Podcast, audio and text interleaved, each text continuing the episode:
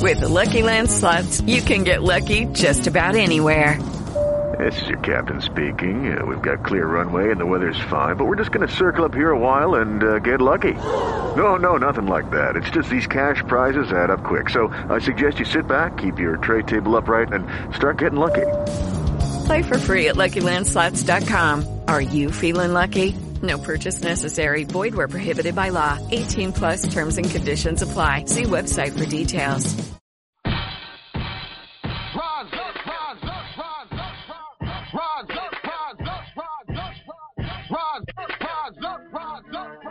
Showtime. Just lift your eyes up, let your wise rise up. See the signs of the times if it's time. Rise up, rise up. When death and hell dwell among all God's people. When those we chose and trusted have become completely corrupted and inherently evil. When the feast that feeds you stars our father's children. When snuff, porn, and pedo forms begin to get top billing. When famine claims millions. Peace and welcome to New Abolitionist Radio, our weekly broadcast where we talk about modern day slavery, human trafficking. Uh, this program is an extension of Facebook group, The Move to Abolish 21st Century Slavery and Human Trafficking. Uh, we discuss it every week here. Uh, Max Parthas is our usual host that brings in the lead. Scotty Reed is behind the scenes and also one of the co-hosts, and this is Johanna Elia. Uh, we are again, uh, this is an extension of the Facebook, uh, New Abolitionist Radio, and Move to Abolish 21st Century Slavery and Human Trafficking. Tonight on our program, we are going to be covering quite a bit of territory. we uh, had a guest that was with us last week. It was a call-in guest that shared with us a brother named Thomas Sanders, a military veteran, and uh, get out of the military and did a short period of time as a prison guard. And in his call, he spent about five to ten minutes with us on the air last week and told us uh, briefly what he saw in the short period of time he was there and what he learned and what caused him to decide to reverse himself and back up out of the uh, the life of uh, being a, a, prison prison guard, a, a, plantation overseer. So we're hoping to have him back tonight for an actual formal interview where he will be giving us the information from behind uh, behind the scenes, the actual plantation information we want to find out about modern day slavery as he saw it, the conditions, living conditions, uh, the enslavement conditions, uh, anything he could share with us, uh, the abolitionists uh, we need to know. So we're looking forward to hopefully having Brother Thomas Sanders with us tonight. We're going to talk about the story of a, a young brother named Tremaine Wilbourn, who turned himself in after a fatal encounter with Memphis police uh, about a week ago. He's already been tried and convicted by the police chief, of course, and of course by the racist white supremacist media. And so far, no one's even seen any dash cam footage. Um, and it's also good to note that his bail has been set at over 10 times what the bail amount was set for uh, Dylann Roof, who, of course, massacred nine innocent churchgoers uh, in uh, Charleston, South Carolina, just about a month ago. Uh, we're going to talk about the United Auto Workers Local 2865, the union which represents 13,000 teaching assistants and other student workers throughout the University of California uh, who called on the AFL-CIO to end its affiliation with the International Union of Police Associations in a resolution that was passed by its governing body on July 25th. We're going to tell you why abolitionists need to get behind and support this idea. On the heels of a public apology in June by Whole Foods CEOs over allegations that the store overcharges customers for seafood, we're going to uh, revisit Whole Foods and uh, discuss how they're now under fire for their use of prison labor. This information has been floating around out there for a little bit of time, and there's a new uh, article from Vice News which goes back into a little bit more detail. So we're going to bring that together with some info that we shared with you on the Abolitionist Daily a few months back, which uh, gives you some stunning info about the prison complex in Colorado that has thousands of inmates at one uh, business owner's uh, disposal so he can put whoever he wants, as many people as he wants, right on into modern day slavery, making 50, 60, 70 cents a day to help him create all sorts of goods and products that he sells and generates millions, about 60 to 70 million dollars a year that he makes off of this. So we're going to talk about that. We're going to take a look at attorneys general across the uh, United States who are all facing all types of serious criminal charges. As we uh, discuss on uh, the New Abolitionist radio program quite frequently, the lawlessness of law enforcement in America is astonishing. So we're going to cover several cases of uh, attorneys general across America facing criminal charges. And uh, we're just going to ask a straight up question What happens when the state's top cop is found out to be corrupt? Uh, once again, we're supporting information. Well, we're uh, providing supporting information to uh, back up what we always say. These people need to be facing RICO charges criminal conspiracy, racketeering charges. We need to be continuing to put together this info so somebody will help us uh, put these people in jail. Our Ferguson is America series uh, tonight is a focus on Maine, where one of the highlights is private prison company CCA Corrections Corporation of America. One of the uh, chair, one of the board members being Thurgood Marshall Jr. they just spent twenty five thousand dollars on behalf of the Republican uh, candidate Paul LePage a man that is now Maine's newly elected governor. State law in Maine forbids putting prisoners in a for-profit prison. So what the governor is going to do up there with that CCA money that they bought his his decision making for them, he's going to go ahead and start participating in human trafficking by sending Maine prisoners to private prisons outside of the state. Our uh, rider of the 21st Century Underground Railroad is Everton Wagstaff, a man that spent over 23 years behind bars Took him two decades to prove his innocence. When he went into prison, he was uh, actually illiterate. He learned how to read and he learned how to get his hands on law books and he learned how to fight his way out of the prison plantation. Mm-hmm. Our abolitionist in profile is Samuel Burris, 1808 to 1869. So you can expect all of that and more tonight on New Abolitionist Radio, where you, you can find archive podcasts of New Abolitionist Radio at newabolitionistradio.blogspot.com. We invite you to join the conversation by calling us at 1 881 1400. The access code is 549032 and pound. You press star six and then one, and you'll be queued up from the conference line and come in and give us your questions or your thoughts on any of the, the topics of modern day slavery and human trafficking. So, once again, this is Johanna Elia. Uh, we got Scotty Reed running things and one of the co-hosts, and I think did Max Parthas join us? Yep, I'm here, brother. Maximus Parthas is in the house. I'm done talking, y'all. Max is here. yeah, on, uh, I just got my power back on. Over 4,000 people lost power here in uh, our community. So I literally just got it back on. And happy to be able to be back with you guys this week and talk about the things that we need to talk about, man. Right. You know, what's been in my bonnet these past few days is the circumstances that's going on with the Memphis police officer that was shot, Sean Bolton. You know, and uh, how people are automatically, well, the police chief and the police and the media are automatically saying that the man that did it uh, is a murderer and that he's responsible for murderers. And you know, considering what's recently happened with Sandra Bland and so many others, I'm really yeah, Walter Scott, I'm really questioning that statement. I'm thinking that he might be being railroaded. He may be the one guy who said, you know what, I'm going to save my life today. but, you know, you got, you got to count on somebody saying that. Doesn't that just make common sense that somebody would want to live? You saw Walter Scott try to run. Somebody might actually defend themselves. I mean, go figure. So you know, I'm, I've asked people to uh, make a call for the uh, dash cam video. We want to see the dash cam video. I will go further. And greetings to you, brothers. Please, Scott. And greetings, of course, to the listening audience. I will even go further. Uh, every story I've seen when there's been a police involved shooting and the dead person is a civilian, non police officer.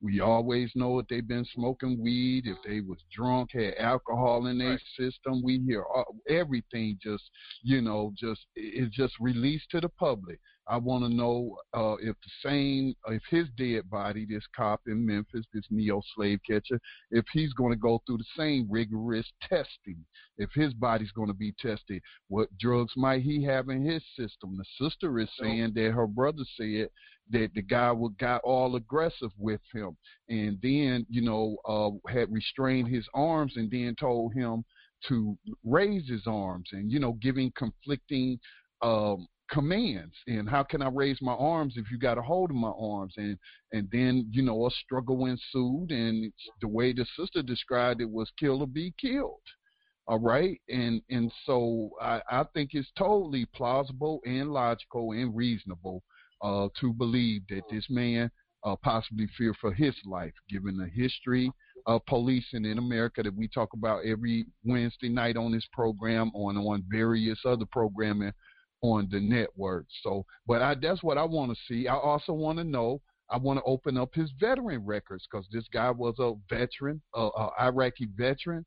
What was his role? What was his job? Was he just working in an office in a support position, working in communication, or was he out there policing the Iraqis? Because I know there's a lot of Iraqi civilians. By some counts, they say a million people. You know, uh, uh, Iraqi civilians were have been killed since George Bush first invaded. So I want to know all of that. Does he have post traumatic stress? Has he ever been treated for that? Was he being treated for that? What but, kind of record does he have when it comes to uh, dealing with the public? Because we know that this Memphis police are dealing with a lot of corruption charges right now. Right, right. All of all of those things. He, uh, we want full transparency. Let's test his dead body like you test the, uh, all the victims who have been killed by police. Victims, or you call them suspects. The mainstream media calls it suspects. But let's test it. Let's let's treat their body the same way that you treat the victim. Where is the media on this? The media should be asking these questions. Of course, we know they are the not asking calling them questions. a cop killer. Uh, they've already started doing it. They exactly, exactly, exactly. So uh, anyway, those are my thoughts on it. I, would also like to point out uh, the obviousness of the railroading going on here. You know, Dylann Roof received a million dollar bail bond. Uh, right. The cop that just killed nine murders. Yeah, for nine murders. And the cop that just killed Sam DuBose on video received a million dollar bond. But this dude has ten million dollar bond. Now, why is that? Yeah. Well, to answer Scotty's question, first of all, and we've discussed this, you know, in all of these cases. I, I believe I remember us talking about it with the uh, who was the brother there in North Carolina, uh, Jonathan Fer- uh, Ferrell. Yes. Um, when we were talking about that, at, at that point, these cops are a part of one of the strongest unions in one way or another, whichever branch or arm of it or whatever. Their unions are some of the strongest political uh, lobbyists and backers, you know, we really have in the country. So I mean, it's like corporations and then cops. You know, they're basically bulletproof. So their protections of their unions and even in their contracts uh, always protect them from having to disclose any of that kind of information. Even if they found, you know, narcotics in the guy's system or something, there's a good chance he's a, a have some kind of protection that will keep them from disclosing that until after a trial. If he's found guilty of something, then they can disclose it. But like if he's not found guilty of anything, or you know, they got so many loopholes that they work for themselves. Well, they won't tell you. But the common citizen is not a part of any kind of union, no matter if you vote in Democrat or Republican. You know, if you're a veteran, uh, if you got a degree, or PhD, if you're a Christian, if you're Muslim, what you, you're not a part of any union that's going to protect you. So as soon as you get shot, or as soon as you get involved in an incident with the law, they're going to disclose all of that information. Tell you, I mean, you saw Walter Scott got murdered, and the next day they told you he was he was arrested uh, for assault charge in 1987. That was the the story to follow up this man getting murdered. So if they haven't released the video footage so far, I'm thinking of it like the John Crawford situation where we didn't see the video footage because it showed clearly that they did what happened, and they don't want that narrative to take set so early. The John Crawford situation took weeks and weeks of people arguing and and, and speculating that he must have done something to bring that mur- to bring his death upon himself. He had to do something. So by the time they finally released that video, and you saw he was sitting there with his phone on his shoulder and looking at the shelf and not bothering anybody. People was walking past him, never even noticed him, and the cops came in and murdered him. Well, by the time that came out, that was weeks and weeks and weeks after so I expect the exact same thing to keep happening. Yeah, I think you might be right on that, but I, I really think this is an opportunity for us as a people to come together for our own defenses. What if we found out this guy literally was defending his life against a killer cop? Who have went overboard and could have been a Sandra Bland. Should we just accept this at face value and call him a cop killer and then send him on to the death chambers? I mean, it doesn't make sense to me. I have. Go ahead, Scotty. Well, I, I was just going to add. I heard somebody say, you know, today, well, we heard from the driver of the car, the other passenger, and he said blah blah blah.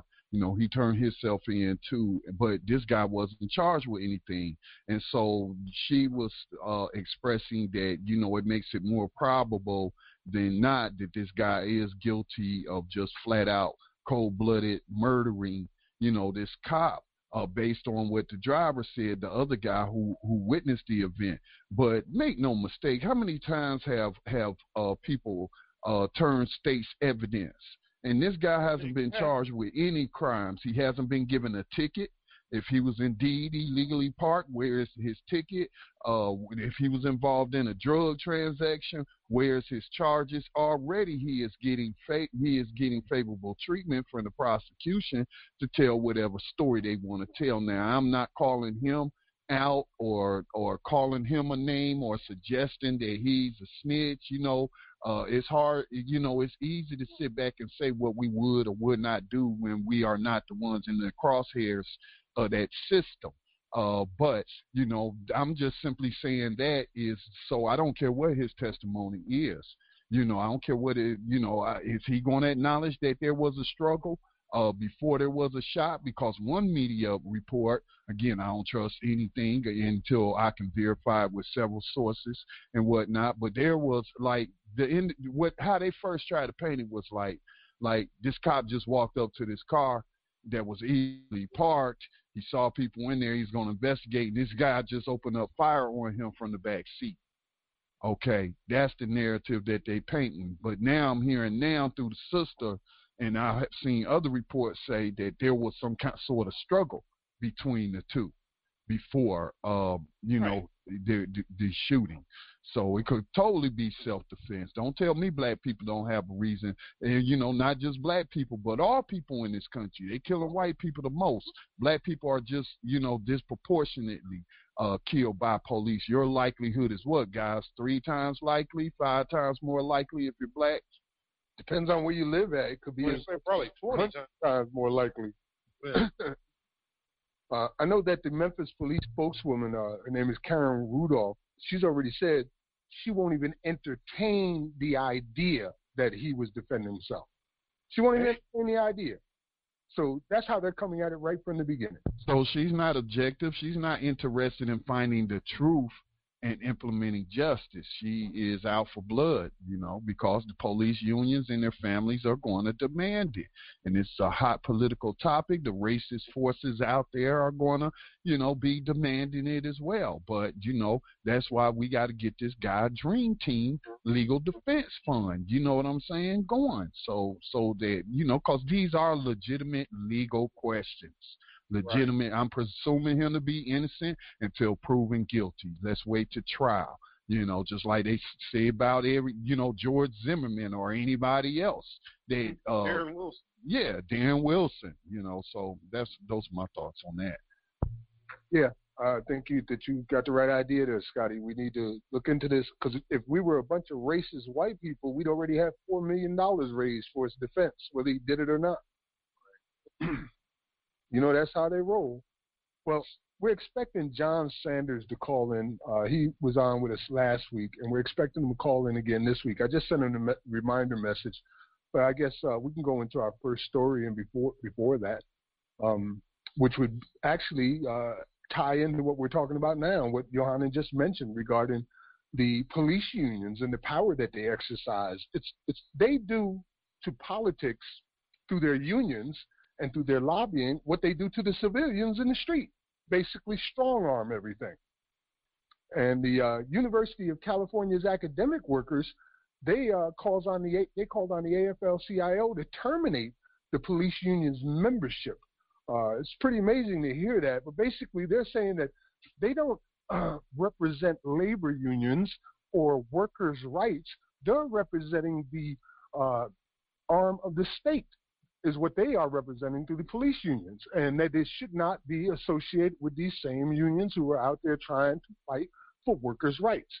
Uh, I think I have the statement right here. I'll read a little bit of it for you. It says, We, UAW, Local 2865, call on American Federation of Labor and Congress of Industrial Organizations, AFL CIO, to end their affiliation with the International Union of Police Associations and what they do to the civilians in the street. Basically, strong arm everything. And the uh, University of California's academic workers, they uh, calls on the they called on the AFL-CIO to terminate the police union's membership. Uh, it's pretty amazing to hear that, but basically they're saying that they don't uh, represent labor unions or workers' rights. They're representing the uh, arm of the state is what they are representing through the police unions, and that they should not be associated with these same unions who are out there trying to fight for workers' rights.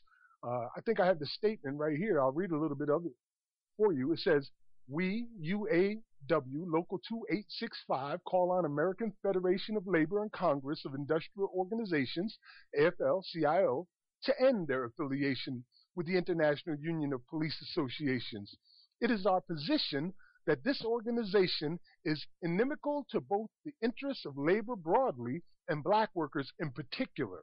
Hist- historically and contemporarily, police unions serve the interests of police forces as an arm of the state and not the interests of police as laborers. Instead, their unionization allows peace, police to masquerade as members of the working class and hmm.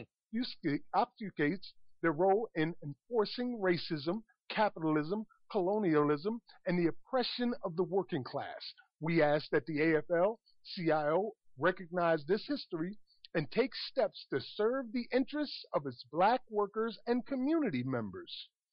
And that's just the intro to the letter. Damn, So, that's uh, strong. I- I think that it's a brilliant move. It, it is a brilliant move because they use these unions, as I said, to strong arm our politics. You know, they, they use their financing. But politicians give them all these exemptions when you know when Reagan was going after the unions. I remember you know the Reagan administration. I was I was a younger younger man at the time, but I remember you know the union busting with what was that the air traffic controllers. You remember that? And you know the Republicans and America was like on this union busting you know thing under uh Reagan. Uh, but every time they uh, spit that rhetoric, you know, whether it's on a state level or it's a national level, the police unions and fire departments always get an exemption. They're exempt from these union, you know, destroying rules uh, for the state. You know, even in work right to work states. You know what I'm saying? So yeah, just more the hypocrisy. Yeah, they have nothing to do with labor. Police force has nothing to do with labor, nor are they out for workers' rights. As a matter of fact, they are oppressive to most workers. They're oppressive to black people in general, uh, in particular, and minorities in general, and particularly of poor people and homeless people. This is the, what the police do. So how they can be a member of the AFL-CIO is really ridiculous.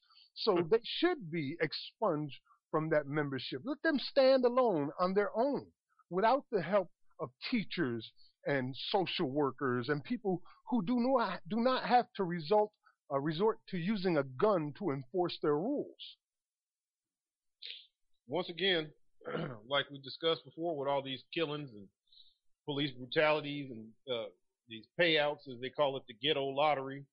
We talked about, you know, around the country, various cities. Uh, Philadelphia, I remember somewhere averages somewhere around 14 to 15 million dollars a year in payouts for police, you know, abuse uh, lawsuits.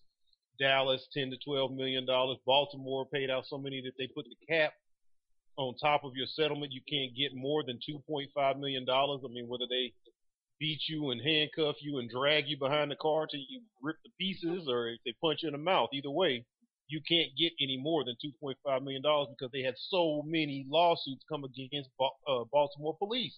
So as we discussed that in the past, when these police unions or police retirement funds or some kind of way police have to pay for their malpractice, like a doctor would have to pay for their malpractice, then we would start seeing some change. And if the AFL-CIO, uh, if their membership began to see some adverse effect of allowing the police to be a part of their membership in where where whether it was dues had to be higher because the insurance, you know, if there was some kind of way to tie police criminality in a monetary charge, you know, like some kind of a, a, a way that they have to pay, we make them pay to where they it starts to hurt everybody that's associated with them. People will eventually begin to drop all this cop worship. What they say about the background of the AFL-CIO is pretty amazing too. Uh, I think we should also share that part. Uh, it says the AFL-CIO's official mission is to fulfill the yearning of the human spirit for liberty, justice, and community, to advance individual and associational freedom, and to vanquish oppression, priv- uh, privation, and cruelty in all their forms. Now, that's the AFL-CIO's mission. And they say, this, we argue, is the calling of a union to be a force for advancing the lives of workers. Within this framework, police unions fail to meet the criteria of a union or a valid part of a labor movement. While it is true that police are workers and thus hypothetically subject to the same kinds of exploitation as other laborers, they are also the militarized, coercive arm of the state. It is the job of the police to protect capital and consequently maintain class society. How can there ever be solidarity between law enforcement and the working class when elites call upon the police and their organizations to quell mass resistance to poverty and inequity?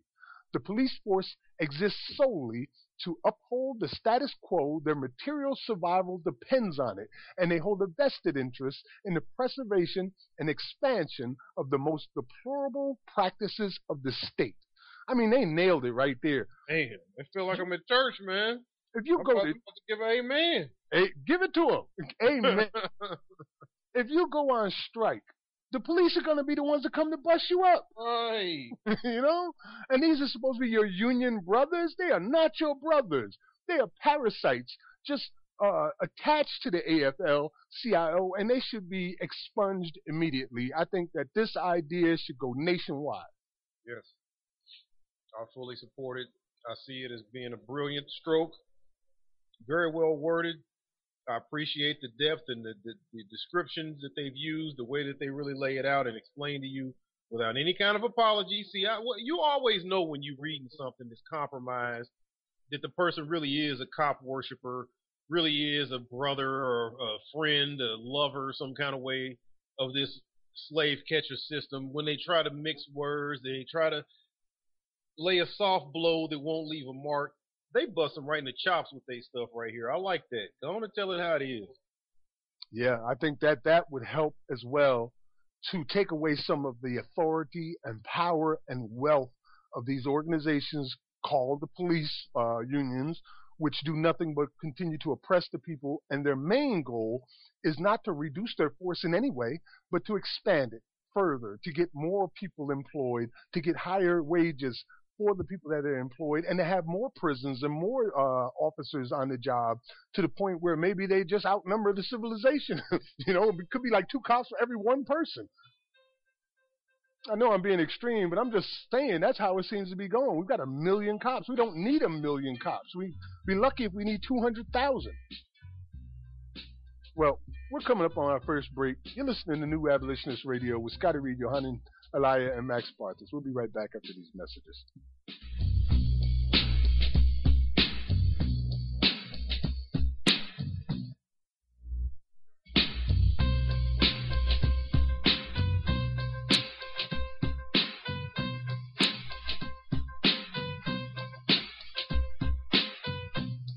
You are tuned in to the Black Talk Radio Network. For podcasts and live program scheduling, visit us on the web at blacktalkradionetwork.com.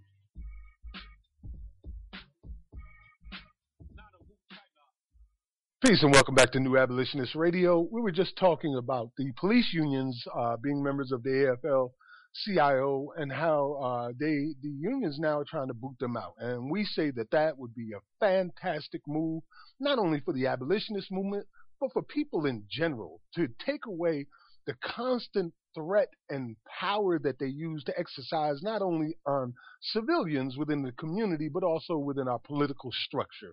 No one should have that type of power where even a mayor is afraid to say anything at all about police for fear that they might come down on him. And when they do things like turn their back on their boss, the mayor, as in unison, that tells you right there that they're not uh, for the people at all. Anyway, um, I think we still haven't gotten our guest in, and we may not get him tonight. He might have uh, forgotten or something like that. So we'll just move on, and if we can get him in next week, uh, we will. If not, if he comes in later, we'll bring him in then. In the meantime, I guess we should go on to the next story, which is our Whole Foods story, which you've been keeping close track of now for some months, Johanan. Good work on the Whole Foods story, man. Uh, you want to tell us what you got for us today? Well, sure. Um, I saw a uh, a news story that came out from Vice News um, here this week that's talking about uh, about the situation, and it reminded me of uh, a series of stories that I covered on the Abolitionist Daily uh, a few months ago, where uh, that story actually went into into quite a bit of depth about this prison, Colorado uh, State Prison complex that had uh, several prisons all feeding inmates into one labor complex that uh, that this gentleman is overseeing and reaping Hold major. on, let me, let me ask real quick. Are you Uh-huh. saying that they're shifting prisoners from one prison to this prison in order to employ them? There are several prisons that are all feeding prisoners into. They're all in the same complex. There's several thousands of Colorado State prison inmates that are all on the grounds, and they're all available to this one particular business. The name of the uh, of the business is Colorado Correctional Industries, and this original story that I got this from is from a website called uh, PacificStandardMagazine.com. Um, and again, this was back uh, much earlier this year, where the uh, the article actually goes on site to go visit this gentleman in Cañon City, Colorado. It says it's a large rural complex where six state prisons with a total of 4,000 inmates are all available for slave labor to this guy. It says some of these inmates manufacture uh, manufacture toys. Others tend to actual buffalo on feedlots and dairies outside in the mountain air.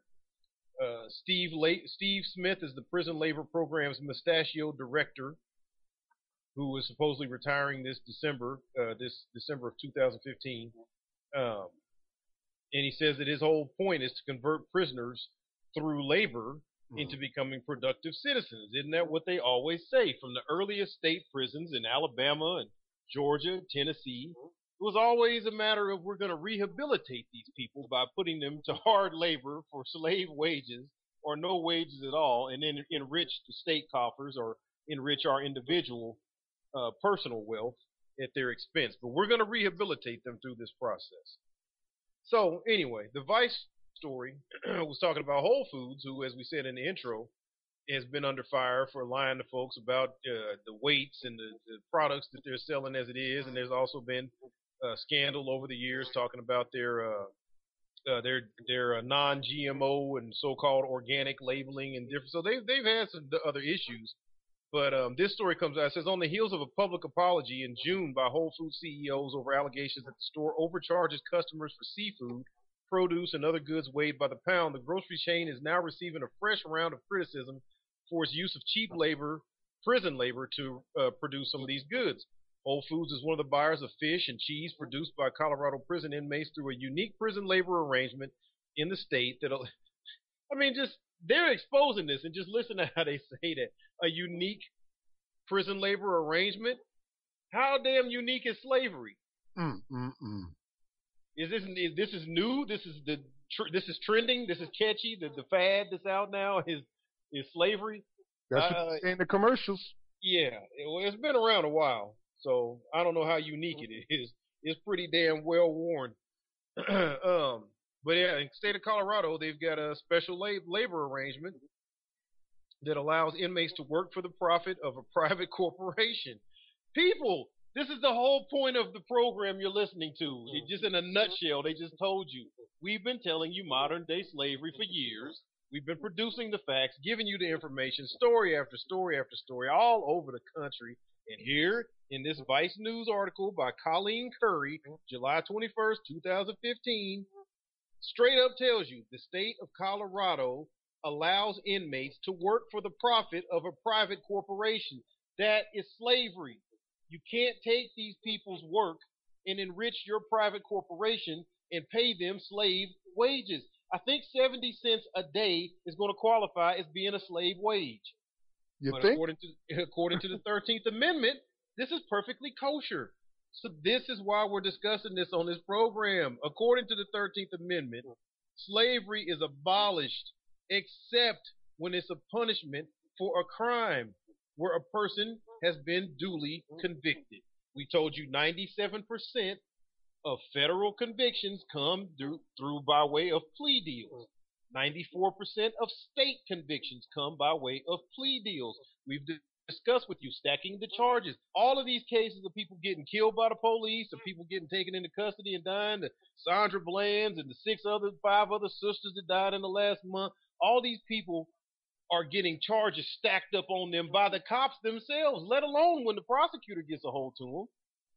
So this is not duly. Con- I'm saying all this to say this is not duly convicting anybody of anything. The Supreme Court justices told us a couple of months ago. Anthony Kennedy said a couple of months ago that the Fourth Amendment, that the, the the right to a, a fair trial is a myth. It is not happening. Judges are not seeing evidence. Juries are not hearing from witnesses. Prosecutors are stacking charges and putting them in front of people who are been thrown in jail and can't afford bail and sit there and languish in jails for months and months and months. Prosecutor finally gets around to him and says, "Okay, I know you've lost your job, you've lost your home, your family's starving, you can't get out of here until we figure out what we're gonna do with you. So you're at my mercy. Here's 50 charges I'm gonna throw at the wall, and something's gonna stick. You're probably gonna do 50 to 100 years. So why don't you just take this deal and do four years? And my conviction rate will stay right around 99%. Four years from now, you'll get out. You'll do some slave labor for the state. People, this is the whole situation in a nutshell. Whole Foods is guilty of taking these people's slave labor and selling you some so-called good greens and fresh fish and mm. all of this or whatever. So, Yeah. damn, man, America. Two thousand people, or up to four thousand people employed Yeah. at seventy freaking cents a day. Yeah, Commercial foods that people are out there buying all over the country, if not globally, because this is also an international company. I'm sure they probably ship their stuff overseas. This is, as you just said, this is how the 13th Amendment is being exploited by these private prisons. And they give you these stupid ass explanations about how working people for free is going to make them better people. The same thing we've been hearing since 1850 and be- yeah, yeah. Well, hell, since 1550. since 1550. Hell, John Locke going and stealing Africans and bringing them back to England and teaching them English so they can go and go tell other Africans, if you come with us, we're going to help you become better people. You know, um, I just want to let the listeners know, uh, those who are tuned in to New Abolitionist Radio right now, if you have a quick comment or question, because the guys do have a lot of information they try to get through quickly. Uh, but if you have a comment, uh, question you would like to ask about 21st century slavery and human trafficking, give us a call 530-881-1400. The participant code is 549032 pound, of course hit star six and one to comment on air, star six and one to comment on air. Uh, our guest who was scheduled for tonight again doesn't look like he's going to make it. If he's listening, um, I don't know what line he may have called in, but the studio line is 704 951 5030. Sorry for interrupting, guys. Not at all, brother. We do uh, we do get into the information, so thank you for giving the people the, inf- the number that they need so they can call in. Because I mean, people know we're seeing the narrative is changing, and thankful, you know, to you, Scotty, for the network overall, Max, uh, for the hard work you do. You guys bringing me in to be a part of it. We have seen amongst us three how what effect what this program has on the national narrative. So people know what's happening. People are understanding it and seeing the connection. So there's people out there that probably want to call in or want to join the conversation and have something that they could tell us that we don't know. Yeah, feel free to call in if you want to. We are on limited time, but uh, you know, give us a ring, and we'll do our best to answer whatever questions you may have. I do know that uh, from reports I've heard, upwards of a million people are employed in these prisons, uh, whether they're working within the prisons, like cooking food for the other prisoners, or working in uh, some of these factories, like California's 33 prisons has 70 factories built right into the prisons, call centers and things like that. Yeah. Those are a lot of jobs that people can't get on the outside Right. because prisoners are doing them for as little as 11 cents an hour or uh, something like a dollar a day sometimes in the prisons. You can't compete as a small business trying to run your small business with uh, employees you're paying $15 an hour to if a prison is employing other people at 11 cents an hour to do it. How can you compete? And Whole Foods is a perfect example of that with thousands of people working for 70 cents a freaking day to make commercial goods sold on the open market. That's slavery, people. And if they're shipping prisoners from one prison to another in order to fill these jobs, that is illegal by every sense of the word in Yes. every country. Yeah. Five hundred and eighty-four million dollars. That's not even. Uh, that's from two years ago. Uh, State of Colorado Department of Corrections uh, annual budget, people. So Colorado taxpayers, your state is spending uh, consistently upwards of or near somewhere around six hundred million dollars a year on on the, its Department of Corrections budget. And what it's affording uh, you for that big hunk of your tax money, what what they're doing with that is entering into uh, contracts to enrich themselves with private corporations to, you know, make millions and tens and 60, 70, 80, 90, 100 million dollars a year off of slave labor. That's what you're getting for your 600 million dollar investment in the Department of Corrections every year. That's what you're getting for it. Is them using you to engage in business to make themselves wealthy. And they're not rehabilitating anybody with this. It's just exploitation. It's pure and Yeah. simple. And this uh, gentleman, D- Dennis Dunsmore, who's the director of the program, says CCI makes $64 million a year. Mhm. And I'm sure that's understating it because in that report that I read, it also said 2,000 inmate slave laborers, but you found that there's upwards of 4,000. So Yeah. if it's upwards of 4,000, it's safe to say that it's probably closer to a $100 million. Yeah, that's double the number. So I mean, and there you can best believe that they're they're not sitting there with four thousand available and and leaving two thousand to not have to be a part of it. If he just told you two thousand is bringing him sixty four million, then four thousand is bringing him one hundred and thirty million. that's 4,000 jobs lost in the community Yeah. and $100 million in revenue that's not generating within the community because of slavery. Unions should be eating this up right now. The same unions that we're talking about getting rid of the police should be eating this up right now. Yeah. Yeah. And that uh, actually is a good tie into the next story as well. Um, who covers these things? I mean, who's responsible for monitoring this and saying that these things are wrong? Uh, wouldn't that be the attorney generals across the United States? Wouldn't that be? So, as far as I know, every state has a single attorney general, the state attorney general. Am I wrong? No, sir, you are correct. So you got 50 state attorney generals. As of 2015, over 10% of them are facing criminal charges themselves. That is unacceptable. How can we only have 50? But I just posted up on New Abolitionist Radio six different attorney generals who are facing charges right now from everything from bribery to coercion uh, to uh, uh, what do they call it when you try to stop justice from occurring? uh, they got a soap opera going on where another one is blackmailing somebody he's sleeping with. You got another one uh, who's facing charges because they used her position in order to destroy their competitor who was trying to get their job out in Texas facing criminal charges. Uh, you got one out in Philadelphia or Pennsylvania that's uh, facing criminal charges. She's the one who was using her position in order to decimate her uh, competition. This is happening in six different states with six different attorney generals. We're talking about the top cop in the entire state. So when the top cop is corrupt, how is it that we don't focus on their career wide um, activities rather than this, just this one thing that we found out that we're doing. Because we've said here many times on New Abolitionist Radio that when you bust somebody for a crime, that's usually not when they started the crime. Usually they started doing it before that. You just happen to catch them then.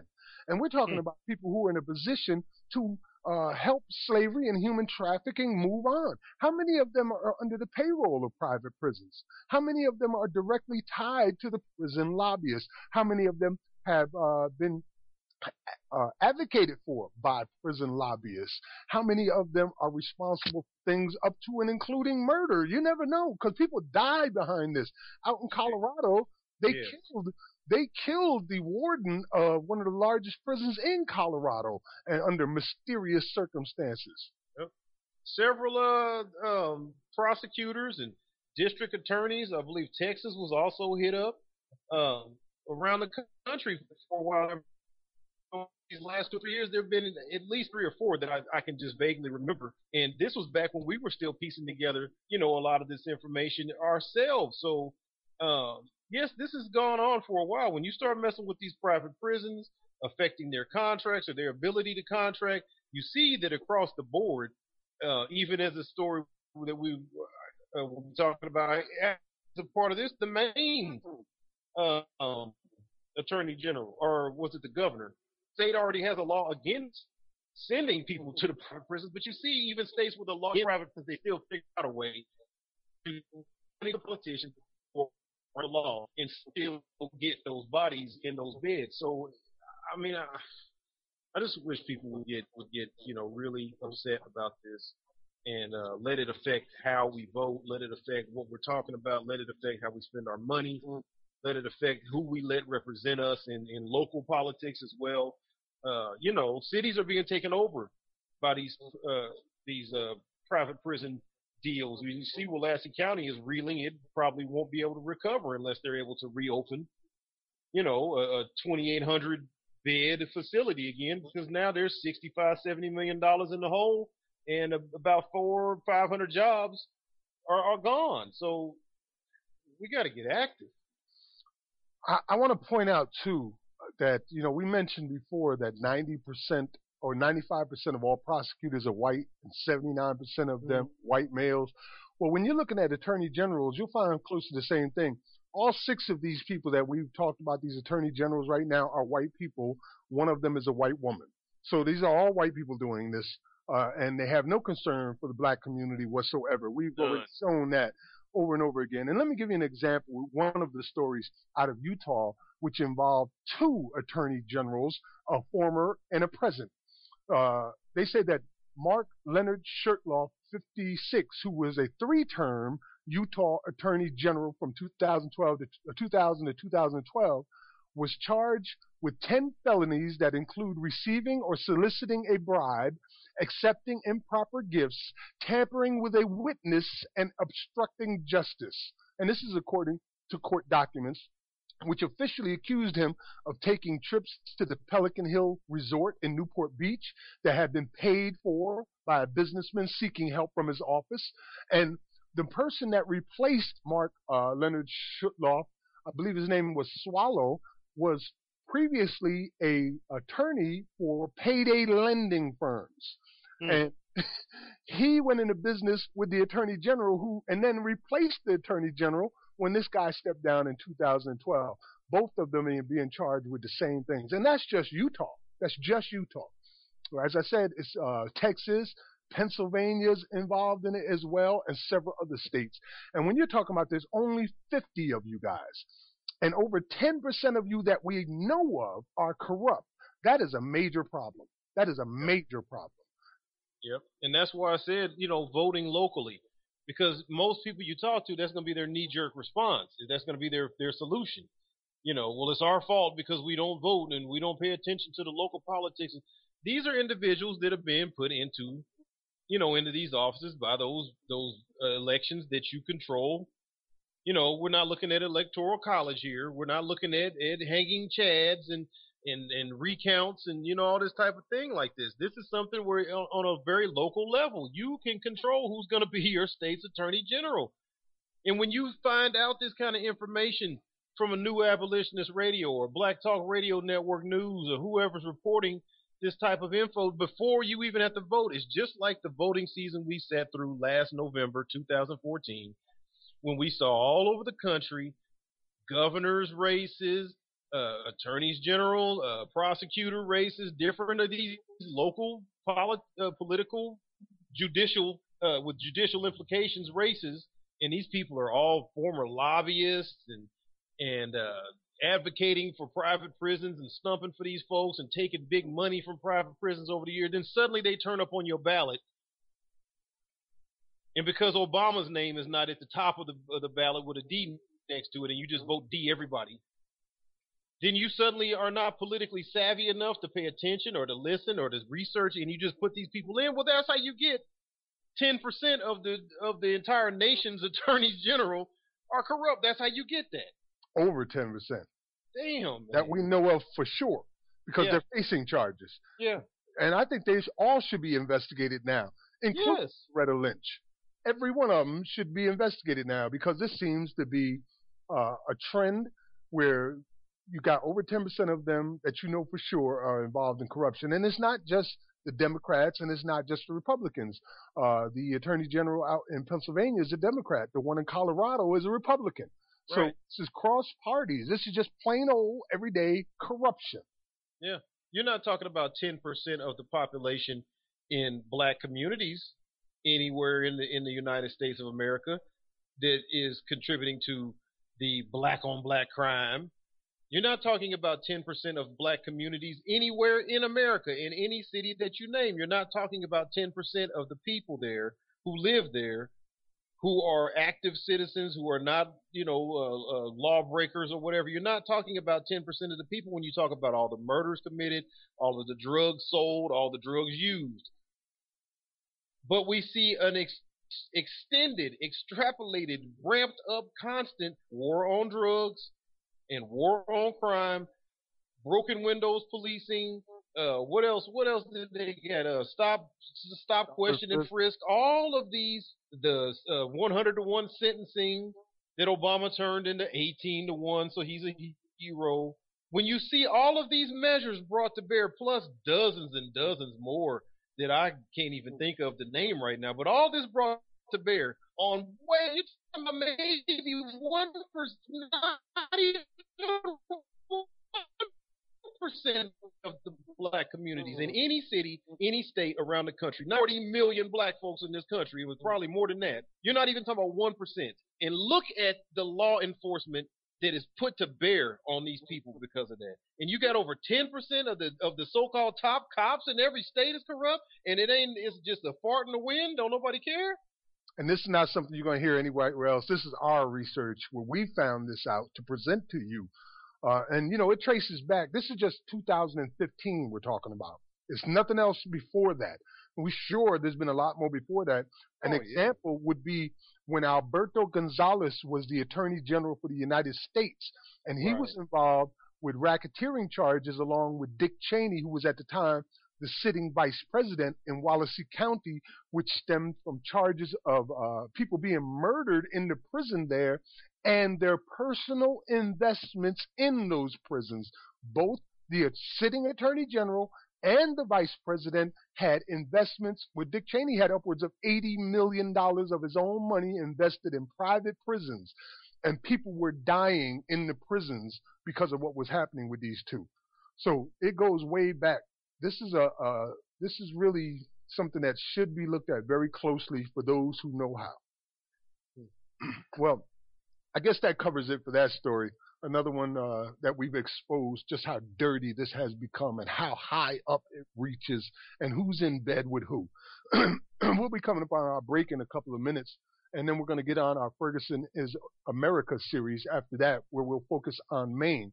And I was a little surprised at Maine. I didn't expect a lot. I didn't find a lot, but what I found out was pretty devastating.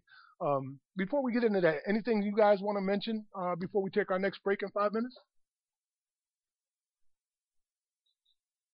No, I think uh, what you covered with the with the attorneys uh, general thing it just just opens up, like you said, in each of these states, this is the top cop. You know, um, So when people are looking at law enforcement in this country, I mean, part of what our job is, I feel, is to really help people break down what you think you know, what you think you're thinking. Maybe if we just make you literally look at it piece by piece and start figuring out, okay, I thought, or I think, or this means this, or this, and it's just automatic. You haven't really thought about it. So when we start talking about the top law enforcement agent in your state is a crook, it's going to be hard for me to expect that you actually can respect law enforcement overall in that state because those people work for. There's a chain of command. Those mm-hmm. cops work for that attorney general.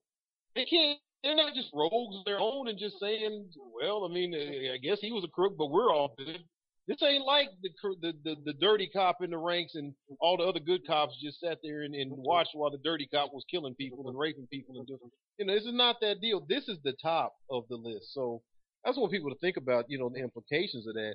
Um, also, I guess since we got a minute, I just want to mention that you know this is August. This is our first broadcast in the month of August, um, and something you know, just as an abolitionist, as a Pan Africanist, uh, activist, a revolutionary in my own mind, if nothing else, I just wanted to to uh, give a shout out to the uh, Black August movements going on across the country. Uh, relatively long tradition.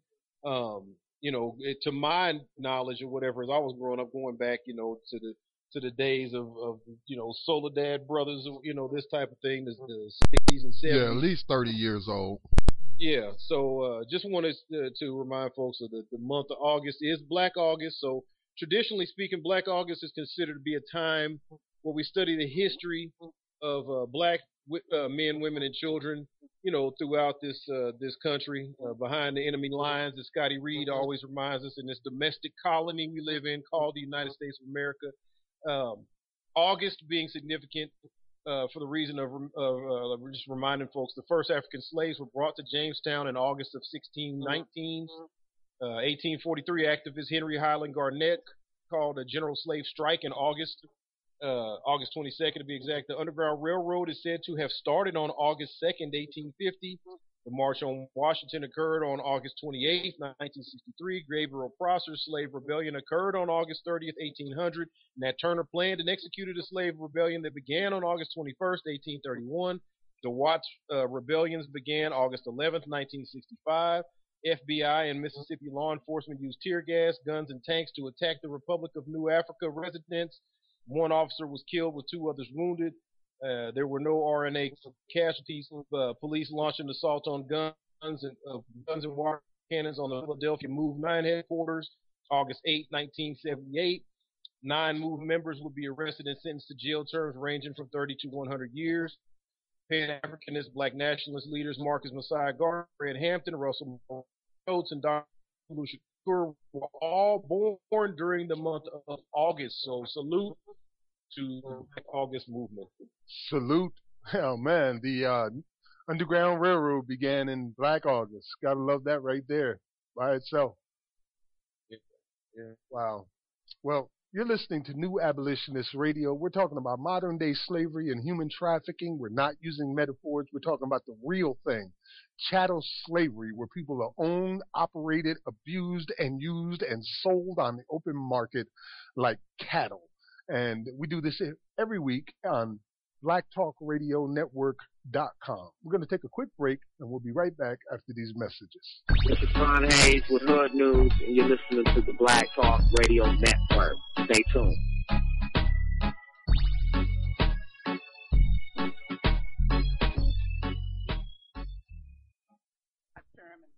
No justice. No justice. No justice? What do we want? What do we want? What do we want? When do we want it? When do we want it? When do we want it? Help the person next to you and let them know you're glad that they're an African.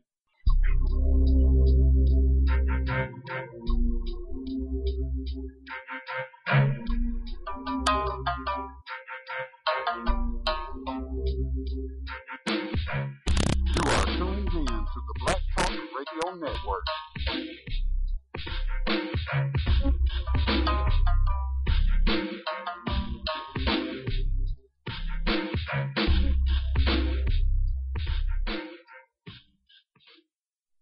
Peace and welcome back to New Abolitionist Radio. Uh, we are about to get into our Ferguson is America series. This week we focus on the state of Maine. Our Ferguson is America series is based on the DOJ report that came out from Ferguson, and we took that and ran with it and applied it to the whole state and also showed the relationships with prisons and jails and prisons for profit and private prisons so we could show you exactly how every state is just as bad, if not worse, than the city of Ferguson itself. And uh, we're going to start out this one with the report that came out in 2015 regarding the new governor of uh, Maine.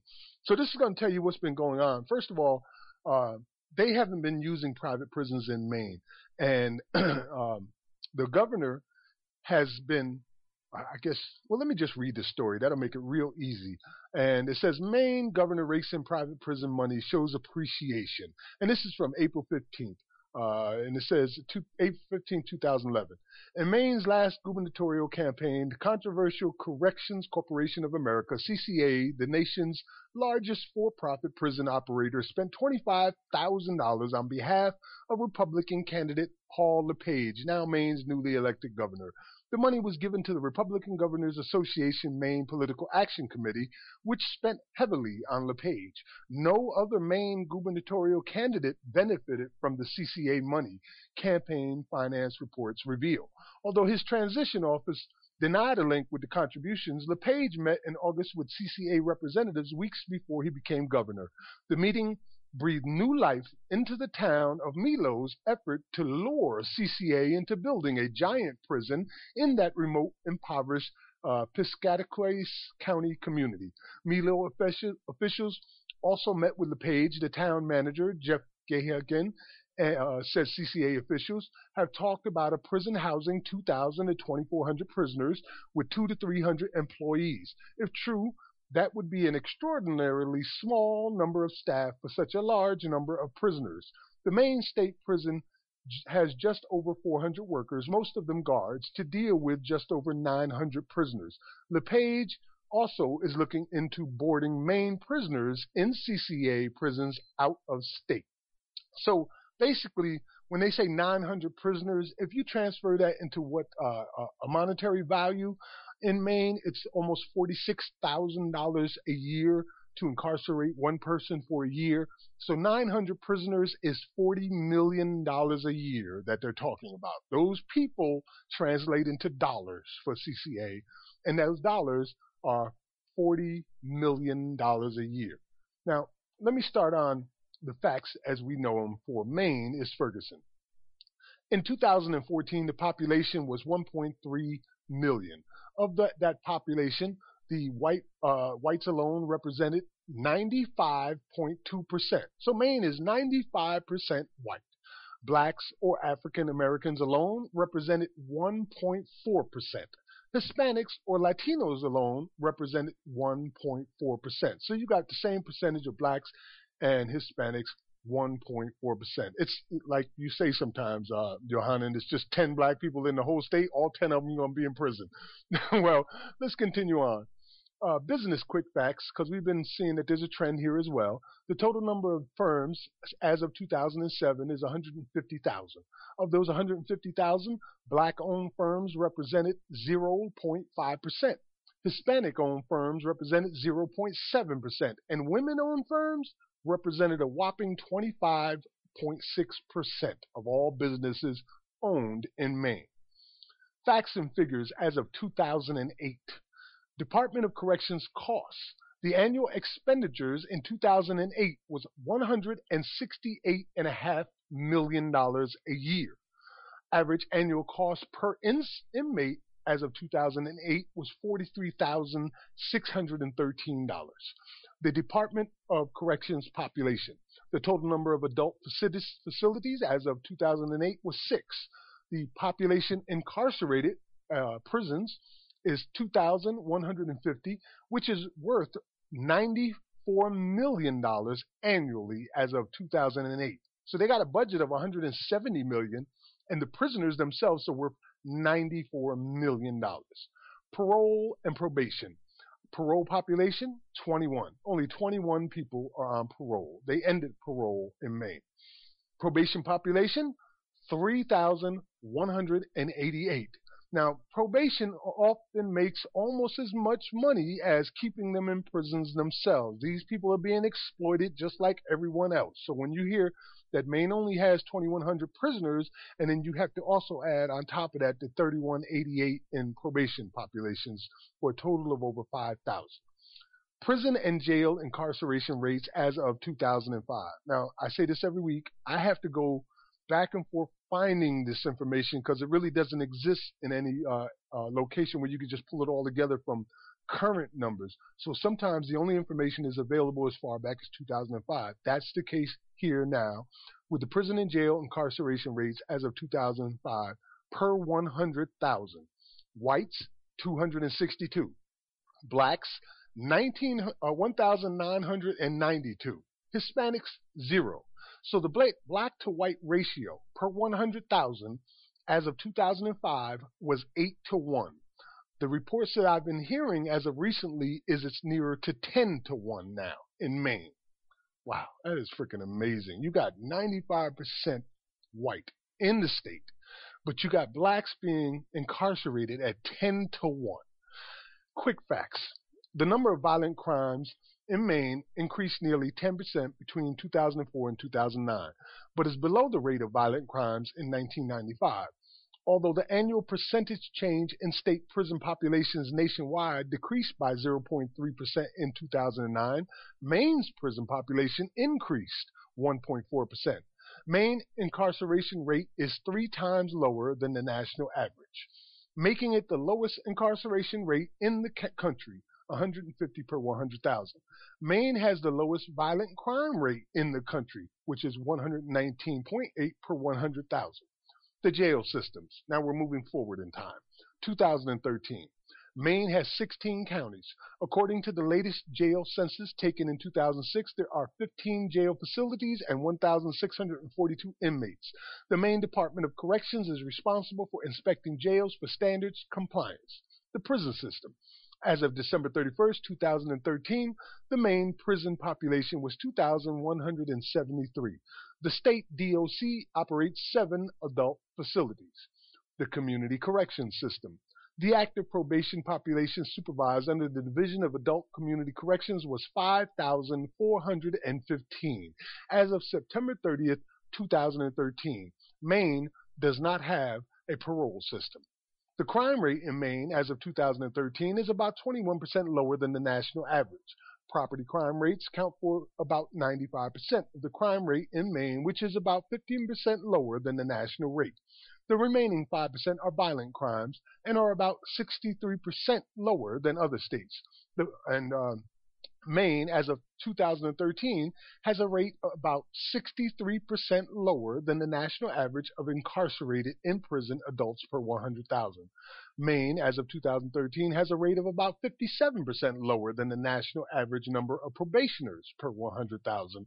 And also, Maine, 2013, has a rate 99% lower than the national average for the number of parolees per 100,000.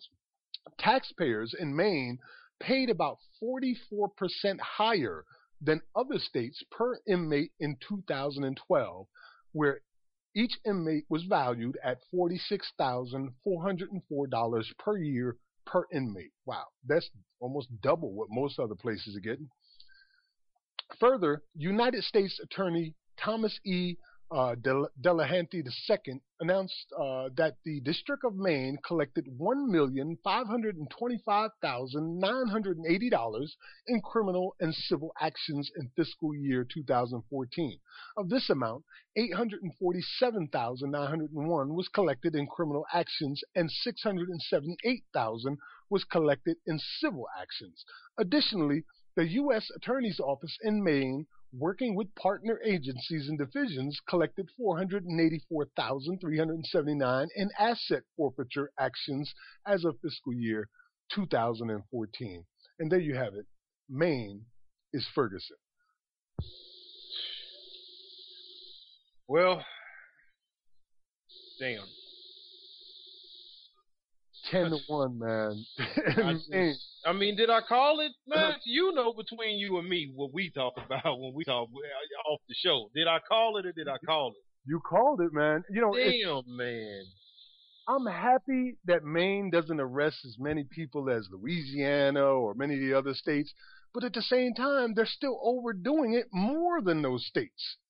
So you got 95% white people. That's why you don't have a lot of arrests going on because, you know, the police just don't want to arrest white people, it seems like. so they go right to the black community. And because of that, you have almost 10 to 1. For every one white person in their prisons, is 10 black people. I mean, at some point, at some point, do we have anyone who's interested in arguing even the physical impossibilities of the criminal justice system. I mean, damn. How can you how can these numbers keep being this way across the country, man? How can this keep being this way every we in the M's now, we in Maine, A through Z in this country, every damn state people, please help me. Please help me understand. How is it not a slave state? How are we not still in modern day slavery? How is racism over? How are we post racial? How does the freaking Obama being the president have a damn thing to do with these kind of numbers? How does the little bit of reform that he put forward to, to the sentencing or to the, I mean, how do you take any of these pieces? What you trying to do with all of these little BS little little pieces of, of information to prop this bull, prop this mess up?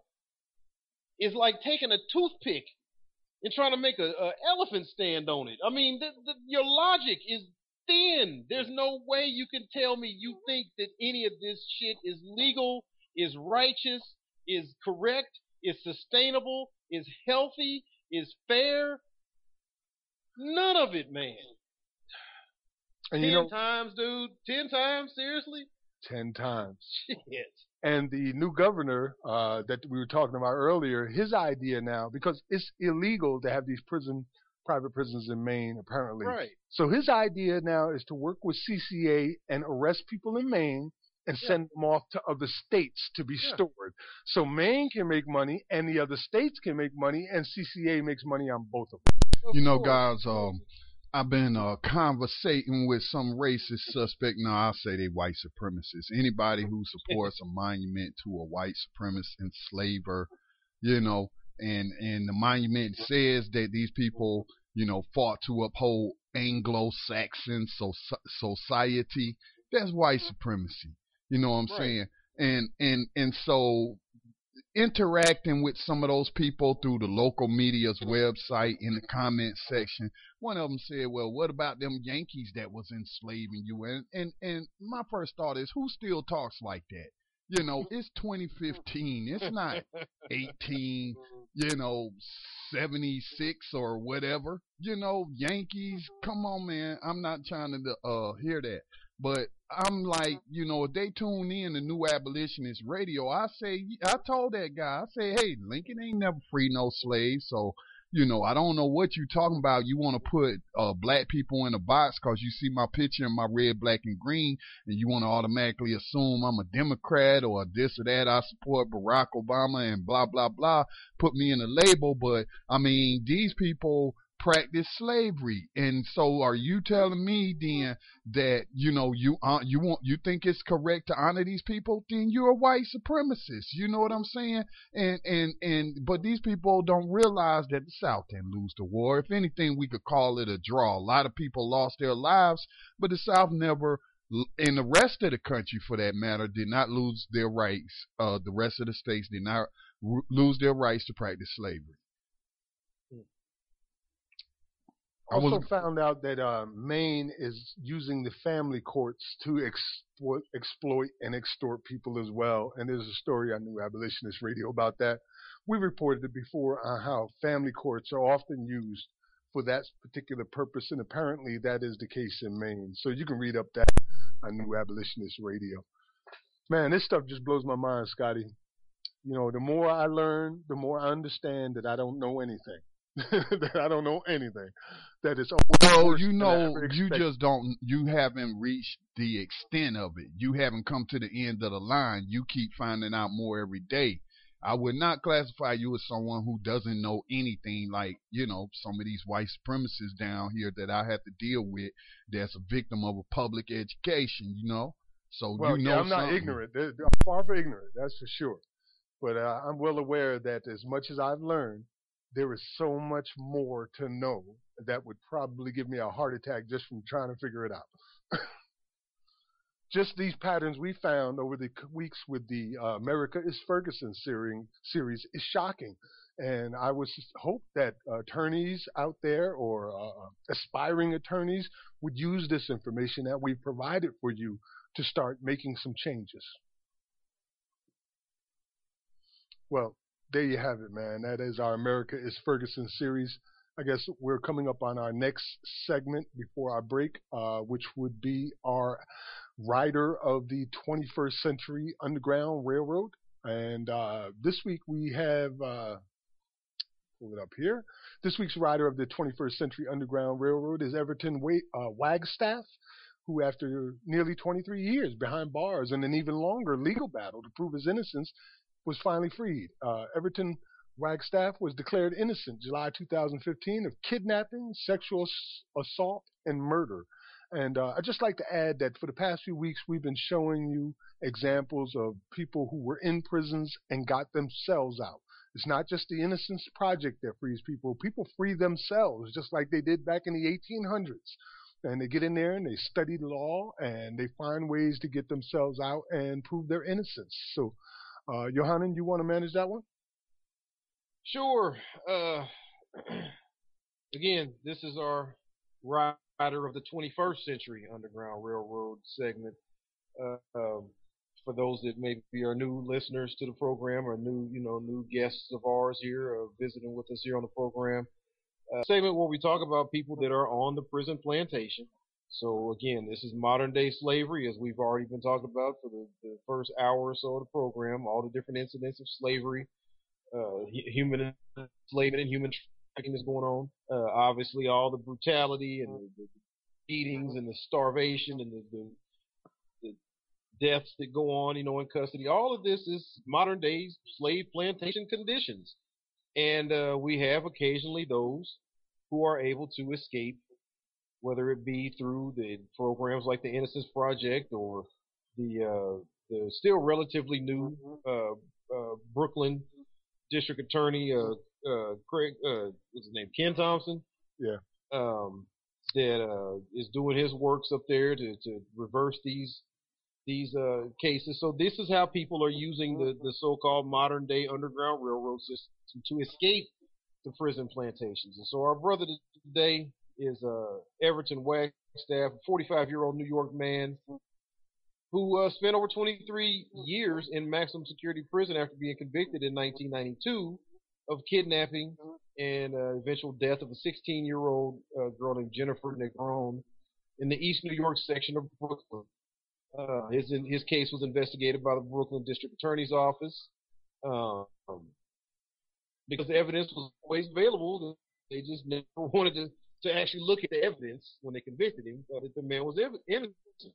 So after, ever since Wagstaffe was arrested 20 years ago, he's been emphatic that he was innocent, uh, so much so that over the years he rejected several opportunities to walk out of prison because there was a caveat. Release would mean that he would have to admit remorse for the crime.